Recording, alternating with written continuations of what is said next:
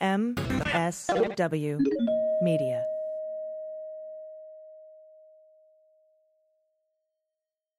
This week, we were barraged by countless news events that had important legal consequences for the Trump administration. Bill Barr was confirmed as the Attorney General. Trump declared a national emergency. And the chairman of the Senate Intelligence Committee claimed that there was no direct evidence of collusion between the Trump campaign and Russia. What will Barr's confirmation mean for the Mueller investigation? What evidence and charges can we expect from Mueller going forward? And does Trump really have legal authority to declare a national emergency?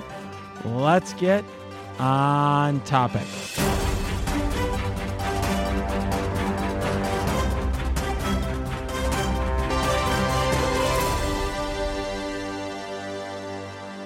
Welcome to On Topic, a weekly in depth look at a topic that helps us understand the week's news. My name is Renato Mariotti. I'm a former federal prosecutor, a practicing lawyer, and a CNN legal analyst. And later in this podcast, I'll be joined by my friend Patti Vasquez, a WGN radio host who joins us regularly on this podcast. But first, I'm going to bring in Barb McQuade. Barb was the United States Attorney for the Eastern District of Michigan, appointed by President Obama, and she is an MSNBC legal analyst uh, who all of us watch on television all the time. So let's bring in Barb McQuade.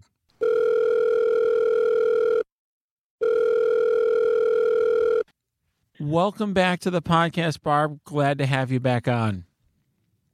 Oh, thanks, Renato. It's a pleasure to join you. I find you to be uh, very informative and glad to help uh, contribute. Well, thank you. I will tell you, the um, listeners had a lot of questions, and there's been a lot of news topics. You know, as I've been trying to figure out what topics are we going to cover, it has been quite a uh, quite a week. We had, you know, everything from Jeff Bezos being uh, extorted or what at least appears to be some sort of extortion. Uh, we've had, um, you know, Andrew McCabe uh, came forward and, you know, conducted and, uh, you know, sat for interviews and, you know, revealed a lot about uh, what, um, you know, Trump had done, uh, you know, vis a vis him. Then we had obviously the confirmation of the attorney general.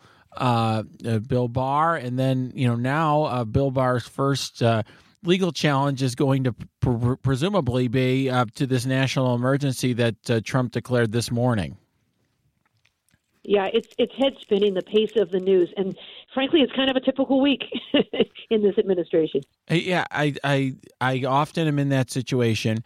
Uh, we're going to have a guest a little later uh, who's going to talk more about the the uh, national emergency. He was here previously discussing that, so I wanted to focus with you on some of these other topics. Um, particularly uh, to start with, I think the confirmation of Mr. Barr as Attorney General. Um, you know that is the you know this is the first time in a while that we've had a Senate confirmed Attorney General. We've had Matthew Whitaker in the meantime. Uh, what do you what do you think we can expect from uh, Mr. Barr? Well, if you take him at his word during his confirmation hearings, he did say that he thought that Robert Mueller should be permitted to complete his investigation. And, you know, uh, William Barr is someone who was the Attorney General during the Bush 41 administration. I think he and Mueller are former colleagues. I imagine he has great respect for Robert Mueller and is going to let the investigation run its course.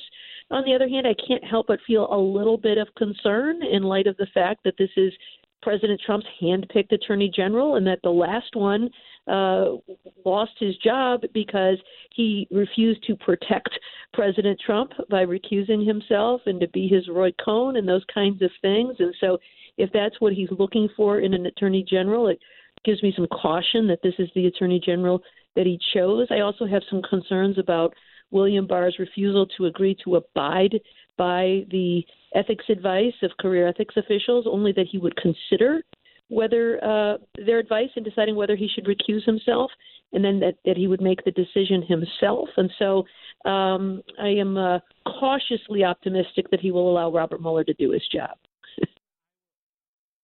yeah, I will tell you, I was I share your concerns. Uh, I um, you know, I, I did think that he was going to let Mueller complete his job, although I did find um, Mr. Uh, Schlapp's uh, comment uh, yesterday a little disturbing. He's the uh, chair of the American Conservative Union that puts on that CPAC conference, and he's the uh, husband of a important Trump aide, Mercedes Schlapp. So you know, I thought it was bizarre that he talked about Mueller being gone. Perhaps this is just sort of what Trump's yeah. base is talking about, and let's just hope that's all it is. Yeah, I mean, I guess uh, William Barr has the power as the Attorney General now to fire Robert Mueller. It is uh, his job, just as Rod Rosenstein uh, appointed the special counsel when he was the acting Attorney General after Jeff Sessions recused himself because he's now in the seat, um, not subject to recusal, at least at the moment. William Barr could, if he wanted to, fire Robert Mueller, but I think there would be an awful lot of blowback politically if he were to do that at this point. And so, based on what he said at uh, his confirmation hearings, I, I don't think I don't think he, he has the political capital to do that, even if he had the desire. Yeah, I agree with you on that. I don't um, I don't expect uh, Barr actually to fire Mueller, although I thought it was interesting that that uh, an important person was discussing that, um, somebody who's influential in conservative circles. Um, I do, one thing I am, you know, very focused on though, and I wrote a little bit about this um, recently, is whether or not the Mueller report or reports will be seen by the public. Um, you know, I think there's good reason to believe that a lot of the information contained into those in those reports would not be available to the public because the regulations call for a confidential report to be submitted by Mueller to Barr, and uh, that would just essentially be a discussion of charging uh, decisions and and non and non decisions not to charge that Mueller made, and you could imagine a lot of evidence. Uh, being discussed uh, in that report that would be obtained via grand jury subpoena, which, as you know, uh, could not be revealed to the public. So it seems to me that unless one of these um, uh, transparency bills, like the bipartisan bill that Senators Blumenthal and Grassley have sponsored, are passed, that we may not see the full Mueller report. Is that uh, how, what is your view on that? Yeah, I, I agree with you. And as you pointed out on the show before, Renato, um, I think people sometimes get um, a false impression of what's required from Robert Mueller because they're remembering what Ken Starr did. And this, the Starr report, which was incredibly detailed and published and sold as a book, um, that was under the prior independent counsel statute, which has now lapsed, and we operate under a different rule, a special counsel regulations. And one of the problems that people had with that independent counsel statute was that they thought uh, the idea of this report was maybe too much uh, detail, and so instead, uh, as you say, the requirement is merely that Robert Mueller reports to William Barr. In most U.S. attorneys' offices, the way we did things, I'd be curious as to how you did things. My guess is something similar. We would write what's known as a prosecution memo or a declination memo, and it would either support our decision to prosecute or decline charges. It would list uh, the elements of the offense, the evidence that we found that was uh, particularly pertinent, um, and use it to support a recommendation to the decision maker for what the charges ought to be. And as you say, much of it would be based on grand jury material. There could even be classified material, which could not be disclosed to the public. And under the regs, that report just goes to Attorney General Barr, and then Attorney General Barr reports to Congress the fact that Robert Mueller is completed, or uh, if he disagrees with any recommendation of, of Robert Mueller, that gets reported. And so it could be that we don't see much of a report at all. I know that William Barr was quite uh, measured and careful in his language when answering questions. He would say things as confirmation hearings like, uh, I support full transparency consistent with the law and regulations. And so the law and regulations don't require disclosure of a whole lot of material, and in fact, they prohibit the disclosure of some material. Yeah, I think that's right. Um, you know, we also did in my uh, district. So you were in the Eastern District of Michigan. I worked in the Northern District of Illinois both districts that are pretty sizable. Uh, you, Detroit was in yours, and Chicago was in my district.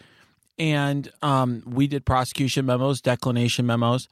I will say that you know I worked on some very lengthy prosecution memos, memos that were almost 100 pages long when I was dealing with very complicated um, uh, prosecutions that were either a path breaking, where it was the, the statute hadn't been charged before, or when there was very complicated uh, legal issues, uh, you know, uh, involving very complex white collar cases. But even those uh, memos did not contain potentially the level of depth and detail that was contained in the Ken Starr report or that the public um, may expect right. here. So I just I wonder. I mean, Mueller may be influenced uh, here by the fact that he understands that there's great public interest and that the public has, you know, a, an interest in knowing a lot of these facts, and perhaps there's a public interest in that. But you know, if he was just doing this uh, consistent with the regulations, I could imagine a report that even if the Republic saw it, maybe didn't answer all of the questions that they might have in their minds. Yeah, the part here that's different from the work that I did, and I guess from the work that you did, is that there's the possibility of impeachment. And so, if you find Robert Mueller were to find information that could constitute high crimes and misdemeanors, uh, such that Congress ought to be looking at it for impeachment, I would think he, Robert Mueller would have some responsibility to convey that information to Congress. And so, it could be that uh, he writes a report with that in mind uh, as opposed to simply the kind of prosecution or declination memos that we wrote relating to charges in a criminal court. And so that's the part that I don't see clearly addressed in the regs. But I have to believe that when they were writing these regs, they were thinking about that possibility that a special counsel would be investigating a president, potentially for impeachment purposes. And so I would have to think that at the end of the day, there would be some material that would be turned over. I think it's to the House Judiciary Committee, which uh, begins impeachment proceedings. Yeah, that that would make sense to me. I, I would I I've always wondered what the mechanism would be for Mueller to transmit uh, evidence that and or conclusions regarding impeachable offenses. You know, one potential uh, way he could do that is through a grand jury report, which is uncommon but has you know does occur from time to time. Yep. Uh, but it's you know there there you know it's not clearly as you point out, uh, Barb. It's not clearly contemplated by the regs. Um, you know, we're talking about this, and you know, one thing that kind of looms in the background is, you know, there was, um, you know, there's been for some time reporting by NBC News. I don't think it's been confirmed by any other, um, uh, any other outlet, and there's also been, um, you know, a kind of an offhand comment by uh, now former acting Attorney General Whitaker, um, you know, suggesting that the Mueller investigation was, you know, coming to an end. I will confess that I don't know what to make of any of that. If it wasn't for that comment uh, and that reporting from NBC News, I would have no reason to believe that the Mueller investigation was winding down anytime soon. Um, but I and I'm not sure how to credit either of those things, particularly since uh, Whitaker appeared to me to be just speaking in an offhand way, and he um, seemed to try to walk back the uh, comment later. Yeah, I agree with you. I'm not quite sure how, what to make of it either because it, it seems surprising to me that they're that close to the end. You know, we had Robert Mueller extend the grand jury, or you know, request that a judge extend the grand jury, which I think is now going to go until June. Um, there are a lot of uh, loose ends that have not yet been resolved. There is this um, grand jury matter, the secret grand jury matter, where a, a company owned by a foreign country has been subpoenaed to produce records. They would certainly want to see that through and not only obtain the records, but then do any further investigation that comes from those records. There was the recent search of Roger Stone's several properties where they took terabytes of of information. I would think they would want to look at all of that uh, to determine whether any additional charges may come. We haven't seen publicly anything relating to the investigation relating to uh, Saudi Arabia and uh, the UAE and the meeting in the Seychelles Islands. It may be that nothing more comes of that, um, and, and that's already concluded. But it seems like there are so many loose ends that it's hard to imagine that it really is uh, closing. Although there has been the departure of a few members of the special counsel's team back to their day jobs at the Justice Department. I think they've gone from 17 down to 12, and that does suggest maybe they've narrowed their focus a bit. And so I suppose it all depends on what you mean by winding down. If they're not uh, biting off new avenues of investigation and they're just finalizing that which they've already identified, maybe, but I still see that taking more than a few weeks. You know, probably a matter of months. Yeah, I, that that seems uh, right to me. I mean, I it, to me, there's too little information to really know. But I think you pointed to a lot of the um, factors that would lead me to believe that at least there's still some work to be done here. And of course, um, even when they've charged uh, individuals, let's say like Roger Stone, you know, obviously as you know, those cases can take not just months, sometimes years to reach a conclusion. And so, uh, even if no additional charges are brought against Stone, um, you know that there, will certainly be work to be done for some time. I suppose it could be handled by um, the U.S. Attorney's Office, let's say in, in the District of Columbia, uh, which I know is a co-counsel on that case. Yeah, and I think there's also reason for a little bit of skepticism. I know it is a technique that sometimes people put out there. This idea of um, it's going to be wrapping up soon, so that at, when it doesn't, uh, you can sort of uh, push that narrative that this investigation has been going on too long and it's a witch hunt and they still haven't found anything. And so um, it could be that there are, you know, supporters of the president who are just putting that uh, idea out there in the press so that the public is talking about that. Isn't that supposed to be done soon? Are they still doing that? And so, uh, uh, for that reason, I, I view that with a little bit of skepticism. Yeah, that makes sense. And it's certainly, I mean, there's no question in my mind that Whitaker made an error. I mean, uh, no prosecutor would ever say that to to you know to publicly that they're about to wrap up or that they're ready to do it unless you know it's very very imminent even then uh, typically that would be something that would come as a surprise because among other things, it can reduce your leverage uh, with uh, you know individuals that you're dealing with, or um, you know people who you're fighting with over subpoenas and so on. So uh, you usually w- want to reserve that, and also I, have you know had many situations where when I was investigating complicated cases where I thought I was at get close to the end, and you think, oh, well, I need to wrap up one piece, and it turns out to take more time than you might have otherwise thought. Absolutely, and that's why prosecutors will almost never tell you when they'll be done. You know, um, sometimes you would ask people, "When do you expect to wrap up that case?" And it's really hard to give an answer because, as you say, you might think, "I really only have one more person on my list that I want to interview or put in the grand jury." And then when you ask that person questions, they tell you about a meeting that five other people attended, and you decide, "Boy, I really need to talk to all five of those people." And so um, it, it's it's hard to know when you're almost done. You really don't know you're done until you're done.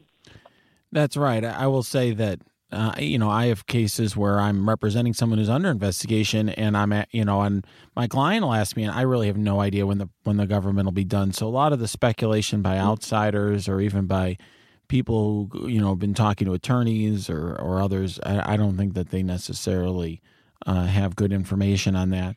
And, you know, and along those lines, another statement and set of statements that has drawn a tremendous amount of interest and a tremendous amount of debate was the interest by um, uh, the uh, chairman of the Senate Intelligence Committee, as well as the ranking Democratic member of the Senate's Intelligence Committee, uh, regarding um, evidence of what is called "quote unquote" collusion. So, um, you know, he you know he had said that there was um, no direct evidence of collusion uh, at this point that they had found, and then um, you know, there was there was some pushback from uh, Senator Warner, the ranking Democrat, that well, you know, they he you know he, he essentially wasn't going to talk at all about it. You know, he had a different view, but he wasn't going to talk about it uh, until the investigation was done. I mean, what do you make of all of that? Yeah, I think you um, raise a really good point that is an opportunity to educate people about direct evidence. Um, I noticed that um, he was careful to include that word, that we found no direct evidence of collusion. So I think there's two words that jump out to me in that statement. One is direct evidence. Um, and we know as lawyers, although I think the public sometimes believes that circumstantial evidence is somehow lesser evidence or not as valid as direct evidence, but the law says that circumstantial evidence is as good as direct evidence, and juries get instructed that they should uh, value circumstantial evidence just as strongly as direct evidence because you don't always have an eyewitness to every incident. And so sometimes jurors get instructed that they can use their common sense to draw reasonable inferences from the evidence. And so by saying there's no direct evidence, he is not saying there's no indirect or circumstantial evidence. And so, especially in a conspiracy where people don't say uh, directly, in exchange for this payment, I want you to compromise your public office. You know, for example, in a bribery corruption case, there's much more of a wink and a nod that goes on. And so jurors infer from circumstantial evidence that something occurred. And so, similarly, in a case like this involving all kinds of foreign intrigue, I don't know that people would have uh, explicitly said, we are going to uh, attack the election to favor President Trump in exchange for his removal of sanctions or something as blatant as that. It might have been more subtle than that, but if uh, people in their common sense believe that that happened, then they can use that circumstantial evidence to reach that conclusion. That's the first thing that jumps out. The second is the worst use of the word collusion. And Richard Burr really ought to know better that collusion is not a crime. I know it's become this shorthand term for uh, uh, some sort of deceitful agreement and coordination between Russia and Trump. And so maybe he's just using it in that sense. But in terms of finding a crime, I think what we're looking for is some sort of conspiracy to either violate some other statute or to defraud the United States by interfering with the fair elections. Um, and so if he is looking for collusion, I think that's the wrong question. I think the right question is some sort of conspiracy. And so, uh, so I remain skeptical whether that means Robert Mueller will reach a conclusion that no crimes were committed.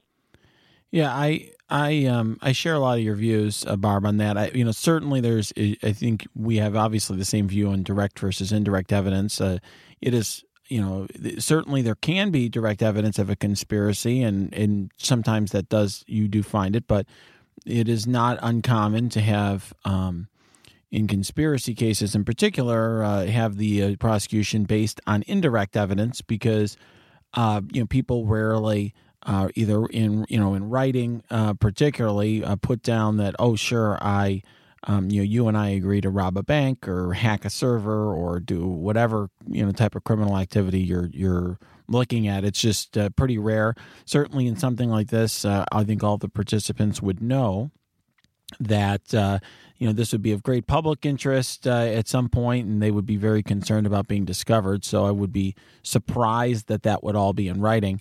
Um, so I do think the word direct is doing a lot there because there's a lot of evidence of you know, whatever you want to call it. Uh, you know, this term collusion, I don't really like very much because uh, it doesn't mean a lot to me. It certainly doesn't mean much in a legal uh, sense in this context. So, um, you know, I I definitely, um, you know, I definitely found the, the statement very suspect. But I will say this: it was interesting the kind of pushback that came in the Democratic side, um, and you know, it was not it, it, it, what it suggested to me, I will say, is the level of pushback that came from the Democratic side of from folks on that committee.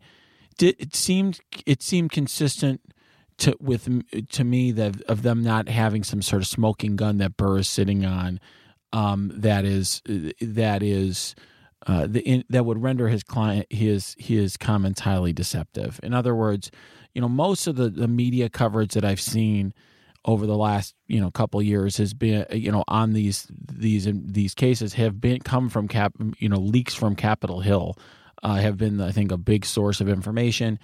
Uh, I think that there would be a lot of political pressure on Warner and on the other Democrats if there was some really great stuff. You know, they would have I think more forcefully came out.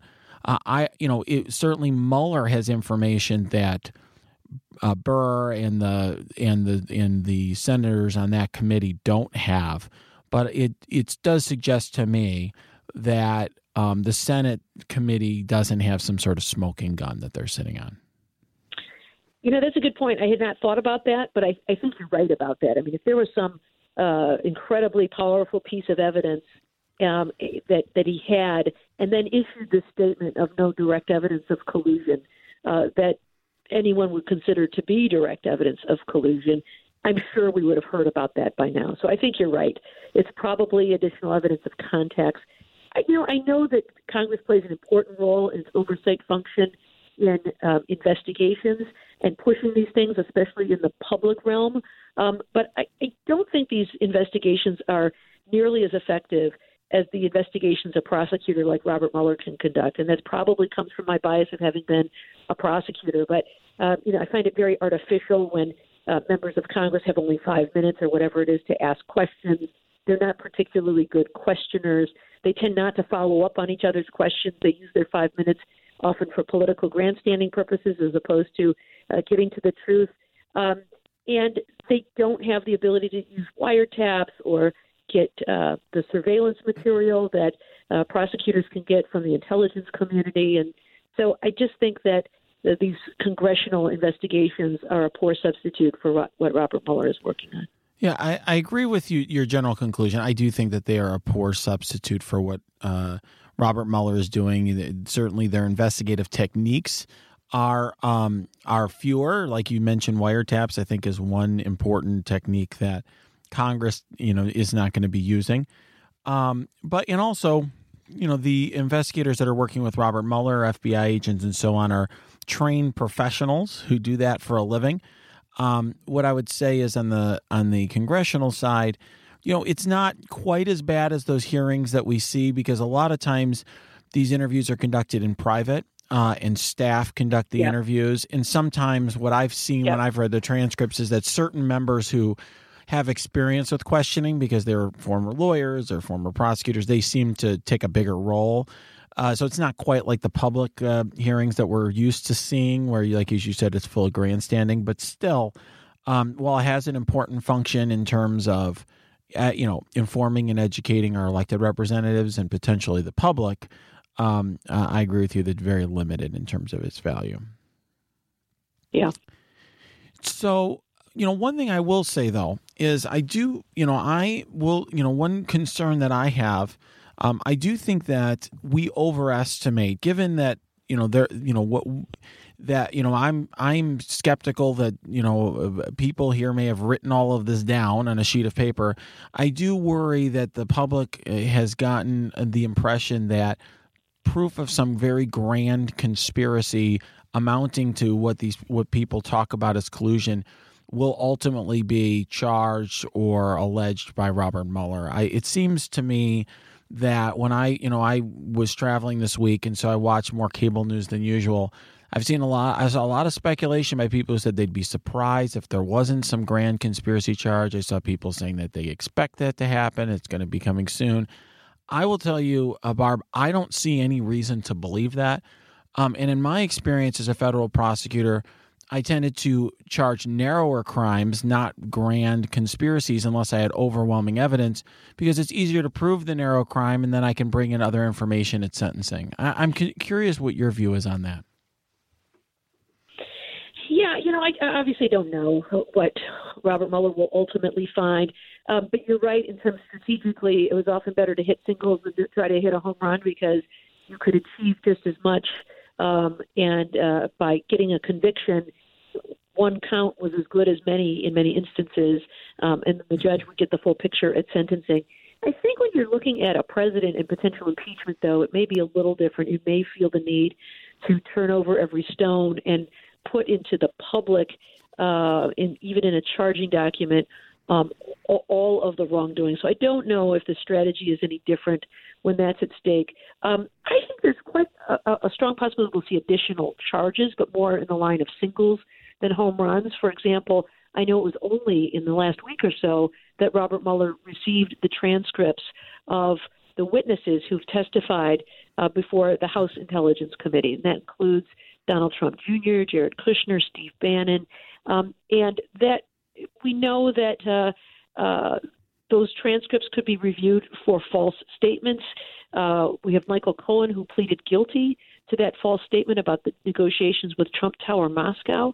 The fact that they made him eat that charge and plead guilty to that, even though it didn't bring any additional prison time, suggests to me that they want to use that for something. And so it may be that they're going to scrutinize those transcripts with the thought that there may have been similar lies told by some of the others who testified before the committees. And in fact, if you look at the sentencing memo that Robert Mueller wrote uh, in the Michael Cohen case, he said that one of the areas where Michael Cohen had been particularly valuable was in talking about how he circulated his testimony with others before testifying. And so I, I would think that there might be a possibility that other people might be charged with lying to Congress about that. But I think you're right that those are more singles than home runs. But one place where there, if, if there's a home run to be hit, uh, might appear is in the indictment, in the hacking indictment. I think it has been framed in such a way that it could be superseded to add additional people because the way the conspiracy in the hacking indictment is currently framed, it make it is that they conspired to hack, steal, and stage the release of emails that would be damaging to Hillary Clinton. And so we know that Russians uh, hacked and stole, um, but who else was involved in staging the release? Maybe WikiLeaks. It looks like for their organization one. Um, Roger Stone is communicating with them. He has not been charged with coordinating that, but it seems like they're very close to saying that, even though they haven't quite said so in his indictment. And I imagine anyone else he was talking with, you know, his indictment carries that curious term that you and I talked about before about how he uh, uh, someone, an official, was directed to ask Stone to ask WikiLeaks right. um, to release some things, and so um, we don't know who that is. And so I, I think by including the staging, the release part of it, it does leave open the door to include people who might have coordinated. You know, for example, it could be that someone suggested that emails ought to be released on the same day uh, as the release of the Access Hollywood tape because that would be very damaging to the president. And if these came out the same day, maybe they could obscure the story somewhat, um, you know, or to, to coordinate other messaging uh, at particularly opportune moments in the campaign. So if there was somebody helping to advise on that timing, I think that person or even the campaign itself could be charged as a co-conspirator. Yeah, I think there's certainly that possibility, and it seems to me that the investigation against Roger Stone is continuing. I mean, they uh, have these mm-hmm. search warrants, and so they're clearly looking at more for Stone. But I would say that my default view would be, and I haven't seen any reason to believe that they had evidence of other crimes at the time that they charged Stone and that they deliberately held back from charging him. That strikes me as very unlikely. I mean, typically you charge. When, I think it's unlikely too. Yeah. Okay. Because I have seen, I have to say, Barb, I have seen people saying things like, "Oh, you know, the, the if you look at this indictment, it's a it's a conspiracy indictment without a conspiracy." I don't even know what that means. Okay, I mean, a conspiracy indictment. Either you got a conspiracy charge or you don't, uh, and you know that it's so clear that he's going to be charged with that. I, I I have trouble seeing how, uh, from my perspective, how any of that is uh, you can support that based upon what we know publicly.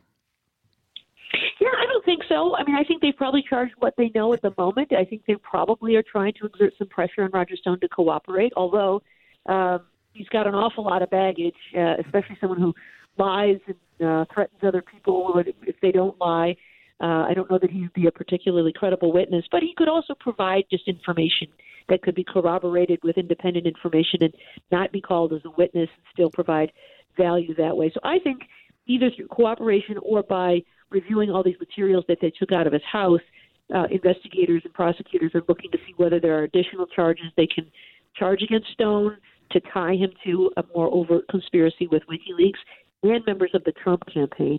Um, and, you know, he reportedly is a pack rat who kept all of his communications and other papers. You may see some emails between him and others that uh, have not been obtained um, from other sources.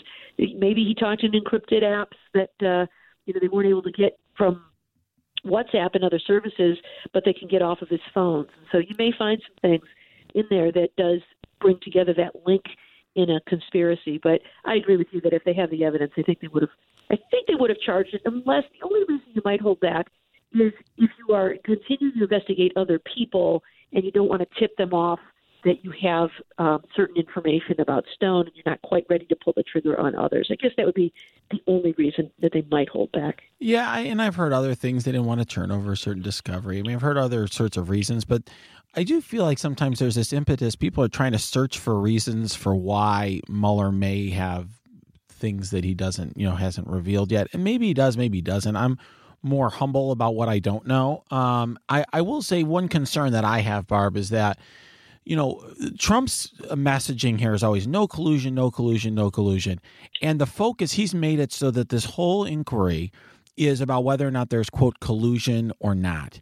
And that's not what Mueller yeah. was tasked to investigate. He was tasked to investigate links in a counterintelligence way. And we've discussed in this podcast many times the difference between counterintelligence and criminal investigations counterintelligence links between the campaign and Russia, and then also various you know federal crimes, uh, specific federal crimes. And I'm worried that that Mueller is being set up by uh, the framing that has been developed for people to be disappointed, regardless of how successful he is. Because on the other side of the aisle, the reaction hasn't been, hey, this isn't about collusion, it's about other things. The reaction's been like, yeah, collusion. He's going to prove collusion. He's got it. And I mean, you could imagine um, Mueller finding evidence of very substantial and serious crimes. And a bunch of journalists still asking you and me because they call us for comment all the time. So, well, does this mean that he proved collusion or not? That's all the question I get all the time. I don't know about you. Yeah, and you know, I think uh, Trump has worked very hard to sort of control the narrative, uh, discrediting Mueller and his 13 angry Democrats. Uh, you know, all of those kinds of things. Um, I think are designed to control the messaging and the way the public perceives it, and also to soften people up over the course of time. You may remember the way he handled Jeff Sessions. He really bullied Jeff Sessions for a while, and people said it would be outrageous for him to fire Jeff Sessions. And then as time passed, he kind of softened the, the public up, and uh, he was able to fire Jeff Sessions without, uh, you know, so much as a as a hiccup. And so I think in the same way he is conditioning the public, um, you know, about no collusion. And if you listen to it, you know, the message evolves from time to time. There was no collusion. There was no collusion by uh, by Trump himself. Collusion isn't even a crime, and so you know you hear all these things, and so uh, almost regardless of what the outcome is, uh, they'll be able to point to it, in, it with the uh, the elevated expectations and say, you know, in, in the words some people like to use and call it a nothing burger. Um, and so I, I think there is some very savvy um, propaganda that goes on to sensitize the public so that when the message drops, it will be a dud. Yeah, I think that is right. There's no question that there's a very much a, a very strong framing and PR campaign from Trump. So I'm always trying to fight back uh, against uh, some of that when it's inaccurate because I think that unfortunately um, folks on the other side have unwittingly played into that by um, presuming that there will be quote proof of collusion um, or or whatever or conspiracy or something like that. Um, well, let's just to switch gears for a moment. Another uh, piece of news that I think uh, was the news cycle for at least a few hours. Uh, were were the ju- was the judge's finding that Paul Manafort uh, lied to um, to uh, the FBI and to Robert Mueller. obviously, that puts him in a worse position uh, than he otherwise would have been. Can you explain that to us a little bit, or how why that is? Yeah, so um, Paul Manafort, uh, you know, after he was convicted in the Eastern District of Virginia, and as he was on the eve of trial in the District of Columbia, decided to plead guilty and enter into a cooperation agreement. And so by doing that, he gained a couple of benefits. One was a, a reduction by three points in his offense level for what's called acceptance of responsibility, and so that lowers his sentencing guidelines. And also a promise by the government to file a motion to recommend a reduced sentence to the judge at the time of his sentencing. And uh, in, in exchange, Paul Manafort is required to cooperate truthfully. There's some very onerous uh, things that he agrees to, um, to tell the truth, to not hold back, to be forthright and accurate. Um, and he began down that road, but at some point, uh, Robert Mueller and his team said that he lied and that they wanted out of that agreement. The agreement is pretty favorable to the government. It really says that the government, in its sole discretion, may decide whether the agreement has been breached. And the only way a court may reverse that is it finds that the government did not act in good faith. And so the judge um, reviewed the material. Uh, uh, Mueller's team brought in, I think it was five areas where they believed that he had lied to them. That was all done behind closed doors. And so we don't know, there were some heavily redacted transcripts about that. We don't know a whole lot about that, but we know that the judge found that he lied with regard to at least to, to three of those five, and her finding was by a preponderance of the evidence. So she didn't have a full trial on it, but she had a hearing, and I think those were his communications with Konstantin Kilimnik about the payment of a debt of $125,000 and about his cooperation in an unrelated case, um, and we don't know which one that is, which is kind of intriguing.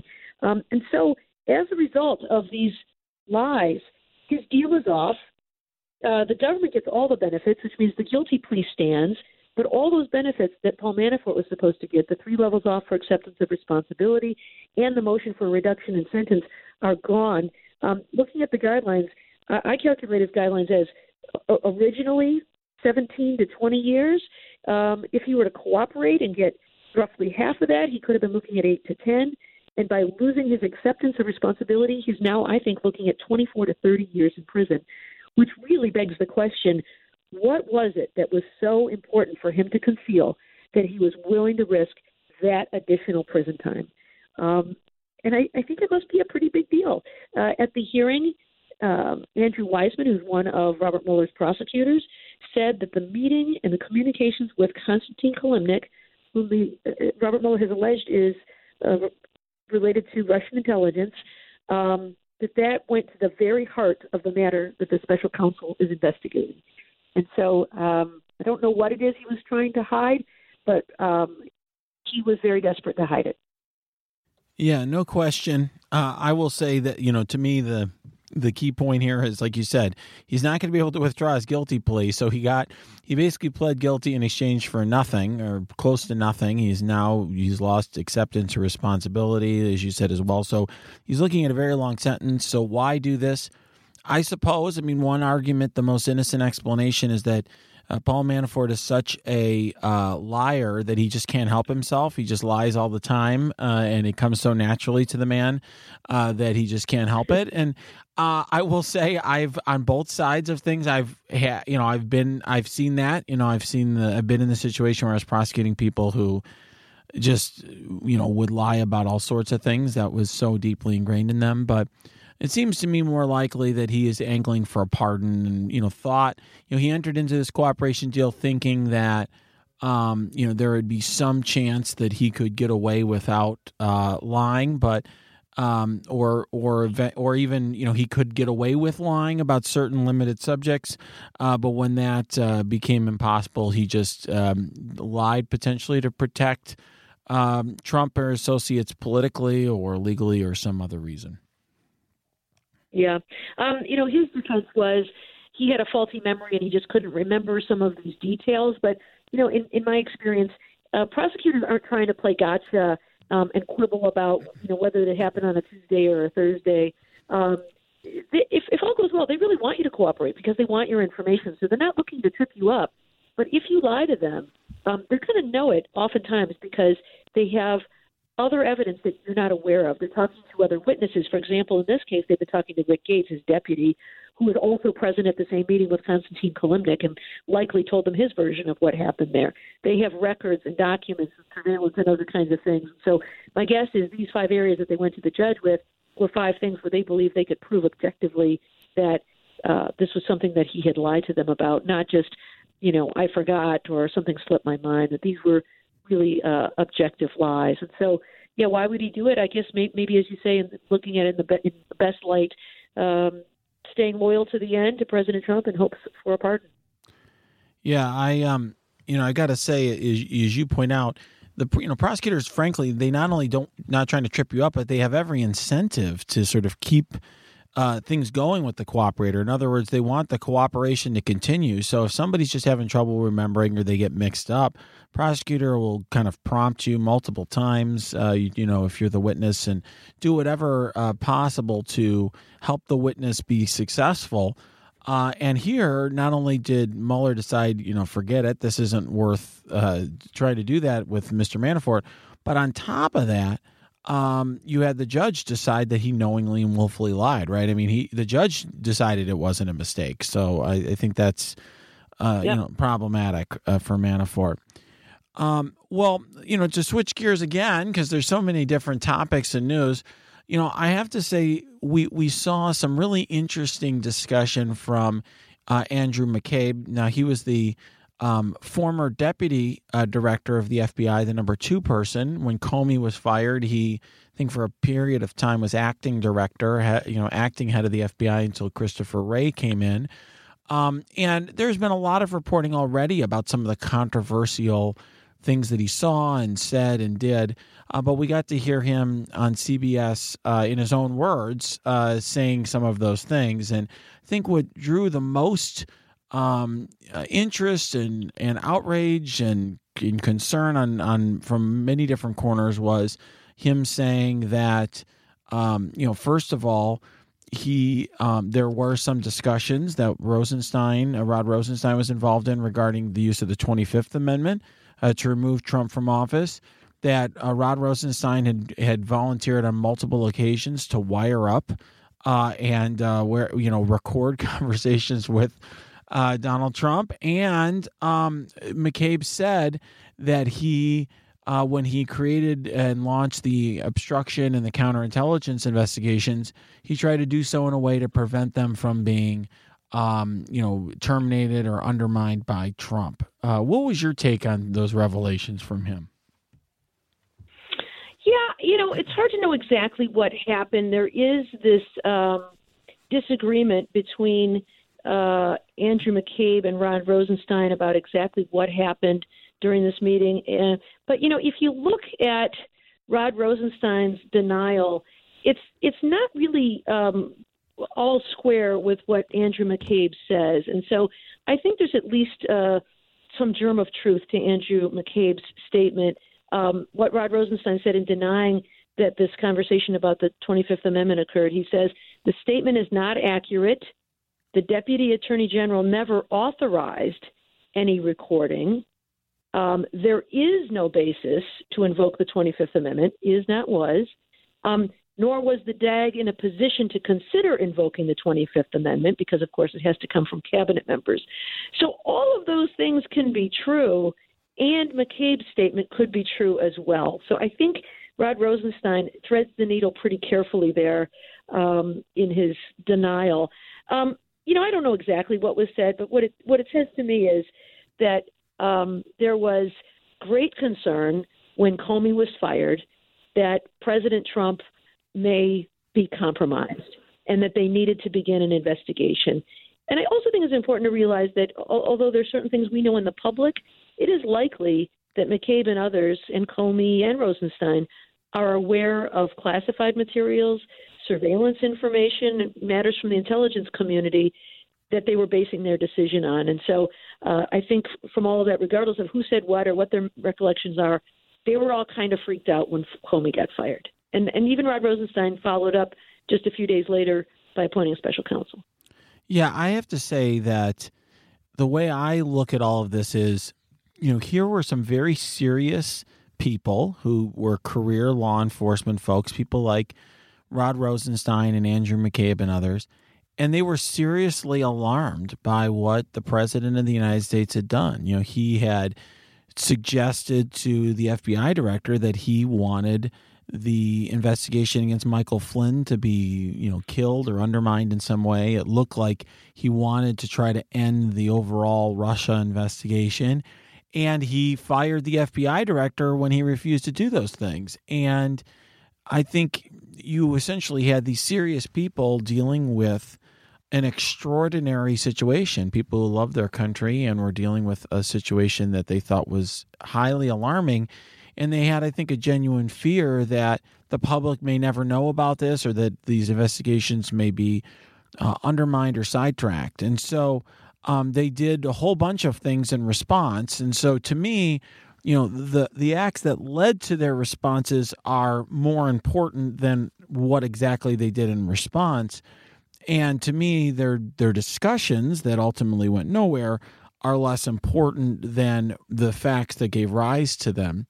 Um, but I think that it is legitimate uh, for people to question, like, wow, why is it that you know, in in under what circumstances should um, the Justice Department consider uh, recording the president, or you know, when is it appropriate to invoke the Twenty Fifth Amendment, and so on? I think those are fine conversations to have, but what it's been turned into uh, by Trump's allies is, well, you know, this was essentially an unconstitutional coup, which, of course, as I pointed out on Twitter, is bizarre because, of course, the, the 25th Amendment is part of the Constitution. But nonetheless, um, there is something to those concerns, um, but we can't forget the, I think, the the very uh, bizarre and and troubling uh, facts that gave rise to them. Yeah, you know, I know some of the people involved, and I think that um, my guess is, as you say, they were deeply concerned. The, the FBI director has now been fired after coming back and telling us about these uh, loyalty pledges and asked uh, to, to let the investigation go and other things. Um, they may know other things that we don't know. They're concerned that anybody involved in this investigation is going to get fired. And McCabe says, you know, I was concerned that this would never see the light of day and no one would know about it um, you know, good people sitting around, professional people trying to think, what are our options here? What on earth can we do? And somebody raises the 25th Amendment, you know, and law school, we like to talk about hypotheticals because sometimes when you take something to the extreme, it helps you to see why things are. I mean, imagine the worst case scenario. What if um, President Trump admitted to them, I am a Russian spy, I am here, you're going to let this go because I'm in charge, this is going to happen. Or they were concerned about um, his mental health. Uh, they had seen him doing things so outrageous that they had very good reason to believe he was mentally ill. In those instances, to um, to either investigate or invoke the 25th Amendment and try to uh, persuade cabinet members that it was time to utilize the 25th Amendment, I think they would have a duty to do those things. And so um, I, I think that rather than spin them as um, political enemies, these are professionals, career people working in the government trying to do the right thing under highly unusual circumstances. Yeah, I have to say, I mean, one of the concerns that I have when we go forward is I feel that uh, some of these uh, shocking and outrageous things that led a lot of these serious people to have these discussions because these revelations occurred so long ago and because they've sort of been baked into our consciousness there's a sense i think that people are no longer as outraged by them in other words we already we've known for a long mm-hmm. time that James Comey was fired. We know for a long time that he tried to fire Mueller. He tried to fire, um, you know, um, Jeff Sessions, and you know, ultimately did fire him and things like that. So I think all of these facts that to me are deeply concerning when you take them all together, um, you know, m- may seem less important to people, but they are, I think, very important, and they're facts that really we deserve. Um, to um, you know consider and and take some action um, in response to. Hmm. Yeah, you know, I mean, it's important to remember, as you point out, that um, we've seen so many norms broken now that we've become a little bit numb to them. But two years ago, in May of 2017, uh, I'm sure it rattled people at the FBI to see their director fired because it was so unusual, and uh, the FBI prides itself on being independent from partisan politics. Yeah, absolutely. I mean, you know, this is, I think this is something where um, you know, at the FBI, I think at the time they were really thinking about what do we do if the president just wants to shut everything down and wants to, um, you know, wants to undermine lawful investigations. It's it's a subject that they've never had to deal with uh, in you know in their lifetimes. I'm sure none of them. Uh, and you know, really, the last the parallel there is Nixon. Uh, those are serious. To me, those are serious matters, and um, I get the sense from people that the, you know there's there's baked in there you know there's an analysis that Trump has obstructed justice and that's just sort of what he does and we don't really um, uh, raise an eyebrow. You know, I mentioned to um, a United States senator uh, in the not too uh, recent past. You know, I don't. I'm not sure that there could be there'd be you know over 50 votes to remove Trump for obstruction of justice because people just sort of view that, or a lot of Republicans view that as, you know, yeah, he, he tries to do that, and so be it. Much less 67, which is what would be needed, and that that's unfortunate. Yeah, I think there's a certain sense of, you know, that's just Trump being Trump, uh, that people shrug off. Um, but we've we've come so far downhill since May of 2017. I guess it's important to remember how these things might have been received then. Yeah, and so you know, there's there's a I think a really important question from one of our listeners that I want um, to address, and we can maybe work in the that the Bezos thing that happened earlier this week into this. So one of our one of our listeners asked, I thought, a very interesting question, which is, you know, there a lot of there's a lot of these subjects that have been coming up uh, regarding Trump. You know, whether it's the inauguration or it's the um, or uh, you know questions about his business and how his business has been run where now there's you know federal investigations, and she was wondering, well, wh- how could it be that the um, Trump organization and and Trump and his family have you know and they you know have escaped uh, having these matters looked at and uh, you know justice done on it by law enforcement for all these issues for a long period of time. And I guess my answer to the to that would be that um, there is a, I think a lot of ordinary citizens would be alarmed at the level of white collar um, investigation and prosecution that there is in the country. It's it's much lower than I think people realize. You know, when I think about the number of people who actually were policing our financial markets, Uh, on the criminal side of things, I mean, it's a very small group. I used to meet with them every quarter. Um, and we could fit in a small room. I mean, it wasn't a large. Uh, it's not like a you know, it's not a football stadium of people. So, I think that the reality is, on a lot of these types of financial crimes that people now find very interesting, that there there just isn't a tremendous amount of resources, and so law enforcement is really catching a small percentage of of the potential financial crimes that are out there. So whether or not I, I can't speak to whether or not there are financial crimes that have been committed here, there's still ongoing investigations of that. It would not surprise me if you told me that there was a, a business or an individual who was committing financial crime uh, and was getting away with it. Yeah, and I, I think you're right that um, there's a lot of undetected crime because law enforcement doesn't begin an investigation with a fishing expedition. You know, someone might say, well, we've all known Donald Trump engages in shady business practices for years, but you know, a reputation for being a shady businessman is not enough to begin an investigation.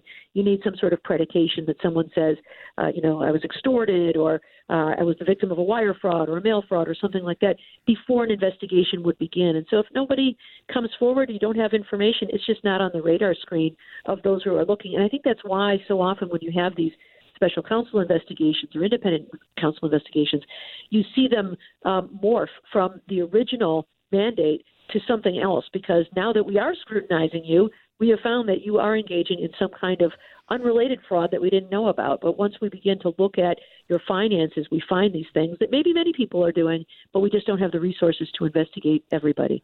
Yeah, I think it's a great point, uh, Barb. In fact, I often, you know, if I'm ta- counseling clients, I'll say the most, the best way to, you know, avoid problems with the government is to not have them interested in you in the first place. And then once they are, uh, any problem that you may have, uh, the government is going to find when they're investigating because that's just what happens. And so, you know, I will say another sort of related reason why financial crimes and other types of crimes of that sort uh, are often uh, not prosecuted is that there can be a gap between um, you know, being able to sort of con- convince somebody on the street in a colloquial way, oh, yeah, it looks like that person did it, and being able to prove the crime beyond a reasonable doubt. You know, a lot of businesses in particular seek the advice of lawyers and weave them into the process, and they will um, I think um, operate in a, in a in an area where there's enough of a shade of gray that it can be challenging to prove um, the requisite mental state, like intent or knowledge, beyond a reasonable doubt. Even if people will find it, um, uh, you know, if you talk to people in the public, they'd be like, "Oh, this is reprehensible. This is awful." Um, and so, for example, you know, the Bezos uh, extortion that, that people were talking about, there's no question in my mind that if we're all having dinner together, it's, you know, we could call it extortion or blackmail. But I think, you know, I had written a thread and I saw you had agreed in a comment kind of analyzing it at the time. And what I said was, you know, I don't think it's the sort of thing that would be prosecuted by a federal prosecutor. And in my experience representing clients who are on Bezos's end of it, uh, I was unsuccessful in get, getting federal prosecutors to prosecute this stuff because it's very complicated, and the line between uh, settlement negotiations and extortion is is can be fuzzy, and there's all sorts of potential defenses, whether it's First Amendment and FISA counsel and other things that they could raise that make it challenging uh, for prosecutors to bring these kind of cases. Yeah, we used to have a saying around my office when we talk about something, you know, kind of despicable that someone had done and we would ask, is it crime or is it slime? Because sometimes, even though someone had done something, as you say, at a dinner party, we would all agree sounds like blackmail or extortion, doesn't meet the elements of the offense. You know, we're only uh, left with the tools that Congress have given us in terms of criminal statutes. And so you look for a statute that fits the fact scenario. In this case, there are a couple of different extortion statutes, I think, that come into play, but both of them require that there was a, a demand for either property or a thing of value. And, you know, ordinarily that's money. Unless you pay me, I will expose your secret to the world. You know, that's a classic case of extortion. Here, the demand was, I want you to make a statement to the public that our investigation was not politically motivated or that yeah, our story was not politically motivated. That's a little different. Um, is that technically under the law a thing of value? I mean, it kind of feels like it is, but I don't know that you're going to find case law on that. So I think there's some litigation risk in charging that. I don't know that I would charge that. I would want to do some research on how courts have interpreted that phrase "thing of value" uh, or property in that context. As, as you say, that's why it can be so hard to prove up, especially some of these white collar cases where um, you know businesses are constantly looking for loopholes. Sometimes that's very strategic business or tax planning to find loopholes in the law. Um, that doesn't necessarily mean it's illegal. It has to be you know some case of an intent to defraud, to cheat, uh, to to be able to prove that somebody committed a crime. And oftentimes that turns on their intent, um, which can be hard to prove because you can't read another person's mind. You have to have uh, other facts that you can point to from which a jury can draw a reasonable inference about the person's intent. So they can be difficult to prove, as you say. Yeah, exactly right. Um, it's a lot harder than most people think. I, when I was a federal prosecutor, I used to have people coming up to me all the time and asking me why the CEOs of various large banks hadn't been indicted or convicted. And it's I, I didn't know. I never were. I wasn't working on those cases. I was investigating other um, other uh, executives in other areas, uh, but or in traders and so forth in the financial markets. But uh, one thing that I always talked about was the difficulty of proving some of that, particularly when they're advised by lawyers who um, give them good advice about what lines not to uh, go across. So, Barb, I've got. I want to just wrap up quickly in, in asking you. You know, what do you ex- uh, think that people should be uh, keeping their their eye on in the weeks to come? What do you What do you expect uh, to be happening going forward? Well, I think one area that I have to believe Robert Mueller and his team are looking at right now, having just received those transcripts from the House Intelligence Committee uh, of the testimony of people who have testified, is the potential for charges of false statements, know, lying to Congress. I think that could be really intriguing. So that's something that uh, that I'm looking for. I also wonder whether Michael Cohen will ever testify before Congress. You know, he's had his testimony adjourned a couple of times now. He's getting close to his report date uh, to prison, though I suppose they could uh, get him out on a writ to go testify even after he reports. But I'd be intrigued to hear what he has to say as well. So I guess those are some things to keep your eye on in the coming weeks. Well, thank you so much for joining us. I really appreciate it. Uh, absolutely fantastic insight as always. Thanks so much, Renato. Always a pleasure to be with you. Now, I'd like to bring back uh, Professor William Banks, uh, who's the founding director of the Institute for National Security and Counterterrorism uh, at uh, the, Secur- the, Syracuse University College of Law. Uh, he's also a professor there. He was the former interim dean of the law school. Uh, and uh, Professor Banks uh, was on uh, last year, and we talked about the possibility of Trump declaring a national emergency. Today, he did so. Uh, thank you for coming back, Professor Banks. I really appreciate it. It's good to be with you again. I wish it wasn't under these circumstances because uh, this is, I think, bizarre and um, you know not a good precedent for our country. What are you? What's your takeaway? I agree that it's not a good precedent. You know, the, as a as a citizen, I think we all ought to be concerned that the president is torturing the way that our democracy is supposed to work by uh, sort of scapegoating Congress and the courts here and attempting to do this on his own. We, all learn as kids that the way our system works is that uh, the Congress decides what to do and how much to appropriate for the purpose of getting it done, and then the executive carries this forward. And in this instance, the president's really running around that traditional process and deciding what needs to be done, finding the money to get it done, and then proceeding to do it. Yeah, you know, a lot a lot of listeners may not know, but the Constitution uh, you know, contains in it very specific checks and balances regarding this. The uh, power to raise money is contained within uh, the House of Representatives. The tax power has to start there, and then you know, no no money is supposed to be able to be spent without an appropriation from Congress. And I think, as we discussed last time, uh, the reason that Trump is able to um, get away with getting this far in doing this is because of very broad law that that was passed uh, years ago uh, that gives him the power to declare a national uh, emergency uh, and really doesn't define that term in any way. That's that's right. I mean, the the law that Congress enacted, I believe it was 1976, was uh, a sort of good government measure at the time. It was a post Watergate uh, uh, effort by Congress to uh, sort of clean up the history of presidential abuses of emergency powers. So, in one law, they repealed all the then existing emergencies, but also then created this template that presidents from the mid 70s forward have been able to use to start over again to declare national emergencies. And in doing so, uh, even though it was high minded, I think for good purposes, they failed to provide criteria for the president to use to uh, say what it is that constitutes the emergency, to articulate the justifications, and simply allowed him to do so. And then uh, allowed these emergencies to exist in perpetuity. So there are around 30 of them that are out there now that have been declared by presidents before Donald Trump uh, that are still on the books. And this one, unless Congress can pass a, a, a, by a supermajority a, a resolution of uh, disapproval. Uh, this one can go along for as far as uh, President Trump wants it to. Yeah, so wow. d- let's talk about that. Yeah, wow. wow. Can I say wow? I mean, when you when you heard this announcement, I mean, it, uh, one, did you anticipate this, and two, um, w- were there any expletives that might have uh, uh, escaped your lips?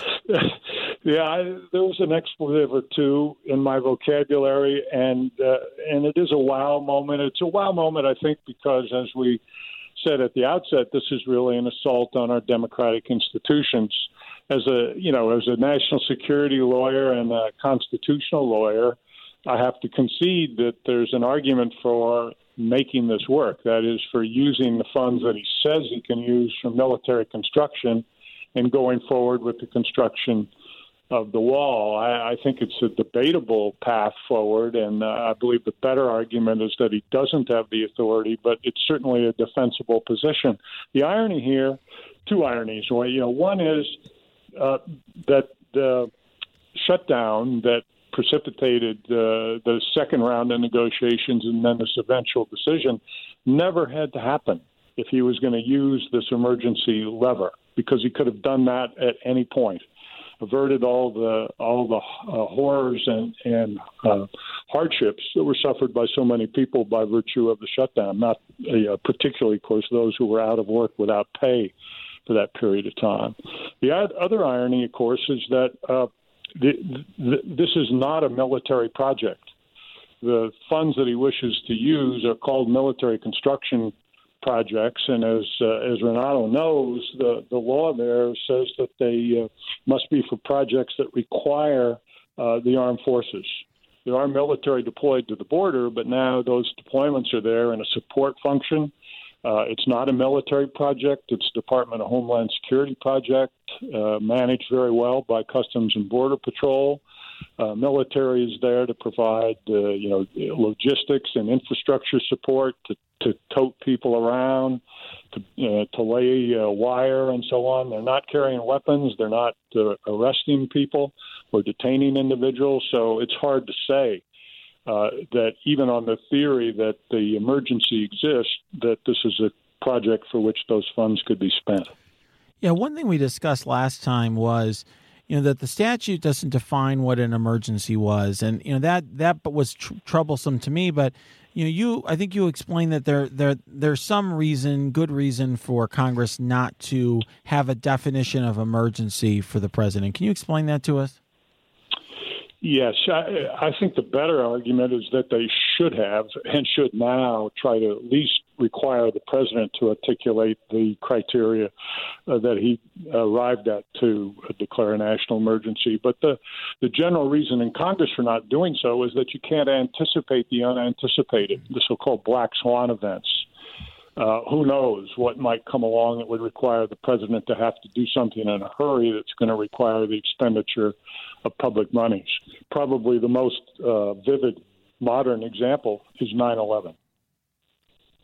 President Bush declared a, ni- a, national emergency the day after 9 11 uh, to enable him to do all kinds of things that had to be done in a hurry for which there was no planned appropriation. There's never been a better justification for uh, the national emergency proclamation. It would have been hard to articulate those criteria in 1976.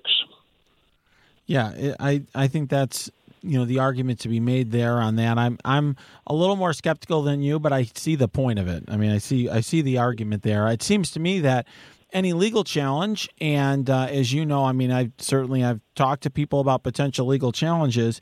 It will have to focus, I think, more not on the emergency, whether this is a true emergency, and I don't, which I don't think it is, but on the, you know, as you point out, whether or not you know the armed forces uh, are essential to this project, because the money that he plans to use uh, you know, the, part of the requirement for those statutes is that the armed forces are necessary for this project, and I think there's good reason to believe that they are not.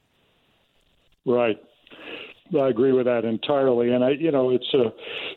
We see now that this has actually happened. That he tags this uh, military construction uh, funds to the the smaller amount of money that Congress has actually appropriated for the border, and then to a couple of other uh, pots of money, if you will, for drug interdiction uh, proceeds. And uh, so between them, he thinks he's got more than he needs to to build this big, beautiful wall. So. let's talk a little bit about what this uh, legal challenge would look like because there had been a leak mm-hmm. yesterday that DOJ has told the president that um, that they expect that a court would issue a temporary order, uh, you know, halting any work, any spending of this funds uh, while the court case is going on, and that they expect to lose at least. And he and I think Trump said today he plans to lose at the trial level and the Court of Appeals, and his hope is to win in the Supreme Court. Um, can you just give us a sense of what you expect from legal challenges to this uh, action by Trump? It's interesting that it, that even the president is now parroting this uh, this idea that the Supreme Court is going to bail him out, and the you know the precedent for that is undoubtedly the uh, the travel ban case that, that was in the courts for nearly two years before the Supreme Court reversed the the uh, lower court last summer and found that the that the ban in the third version of his of his executive order was lawful. So the the the context for that decision, as you recall, could well be the context for this one. That is whether there was pretext uh, for the use of the emergency authority, that it was really not an emergency. This is something that he wanted to do to please his base, uh, to, you know, to keep the Central Americans uh, out of the United States uh, because they're bad people or they're criminals or drug drug uh, uh, suspects. But you know, it's it's a as you know, there's a long history of courts not uh, tackling the question of motive or what uh, lawyers sometimes call pretext behind the uh, the words of a of a uh, an executive decision or a law. So it would be possible here for uh, for the, the the pretextual reasons for the declaration of national emergency not to be decisive. I think on the military construction law itself, that no court, so far as I know, has construed whether the what it means to have a project that quote requires use of the armed forces if a court is willing to construe that law, it seems to me that it's very hard to demonstrate that this is a project that requires the use of the armed forces, and that because it doesn't, those funds could not be used, and the challenger may well prevail. So. Um, no, I was wondering because you were talking about the pretext, and I and I wonder is there is there anything in the language that he used uh, today and making the announcement saying there isn't really an emergency, but I'm going to do this anyway? In the statements that he made? Does that have any bearing? no. And let me no, read. I don't think he made. He didn't make that particular slip. yeah, what, what, he said was, and I'm going to read his statement. Okay. I've got it right here. Yeah. I could do the wall over a longer period of time. I didn't need to do this, but I'd rather do it much faster. So that yeah. seems to me like it doesn't sound like much of an emergency. And what I guess what what our our question is is whether or not um, you know, what would effect you think that would have on any potential right. legal challenge? What Renato said. Yeah, actually, yeah, Washington Post fact checker called me about that very thing in the last uh, hour. And I said, I think legally it's not significant, again, because the Emergencies Act itself does not impose any markers for what constitutes a national emergency or what the president might say. I think it's possible that a court could look behind uh, what the president is trying to do and ask whether there's a real national emergency here. But uh, you know that would be a fairly uh, aggressive posture by uh, a lower court judge. I think it's more likely that, that are two po- potential ways that this can get to court. One, of course, is that there's a private party who's aggrieved, the landowner, who uh, who certainly has a, a strong claim to try to determine the lawfulness of him using military construction funds. The other is Congress. If they go forward with a resolution of disapproval that the National Emergencies Act allows within, I think it's 15 days, the House is almost surely going to do it. Senate might do it. Uh, and then the president would veto that, and then they have to come back with two thirds uh, to override his veto. That sequence of events is highly unlikely, but if it goes that far, then Congress itself might have standing to sue and could raise many of the same arguments. Yeah, I you know it's interesting. So as a litigator uh, who litigates cases, I have a little bit of a different view on it, and I'm curious uh, what your thoughts are. So from my perspective, those comments I agree with you that they're not they don't directly go to any legal issue. But I think all of these atmospherics as a practical matter would influence judges in a litigation because a judge is going to look at this and see between the statistics and between these comments that there's no real emergency here. Congress just made an appropriation of an amount, and Trump was, I think, very forthcoming about the fact that he he said right before those comments that he made a deal, he got the amount of money that he wanted, he just wanted to, and he said he could get the money later, just wanted to do it more. I think that would go into how a judge would evaluate this is a soft matter, not not part of the opinion that the judge would write, but as a practical matter, I think that if George W. Bush was trying to claim some border thing because of 9 11 or something like that, I think the, a judge would give him much more discretion, will be much less apt to carefully scrutinize whether the military was ready for or was necessary for something. Whereas I think here, given all of these atmospherics, I think it would, as a practical matter, it might influence how a judge would approach the issue. What, what do you think about that? Yeah. You know, I think in a in a in a trial court, that's far more likely to be in play. You know, I think the the Supreme Court of the United and in the Court of Appeals, it depends on where you are, of course. In the Ninth Circuit, that argument might well carry uh, some weight, have some sway. I think in the Supreme Court, there are relatively few modern instances when the court's been willing to uh, engage what you characterize as a as a softer uh, argument here based on the on the atmospherics of the situation, and you know that's exactly what they refused to do in the travel ban case last year.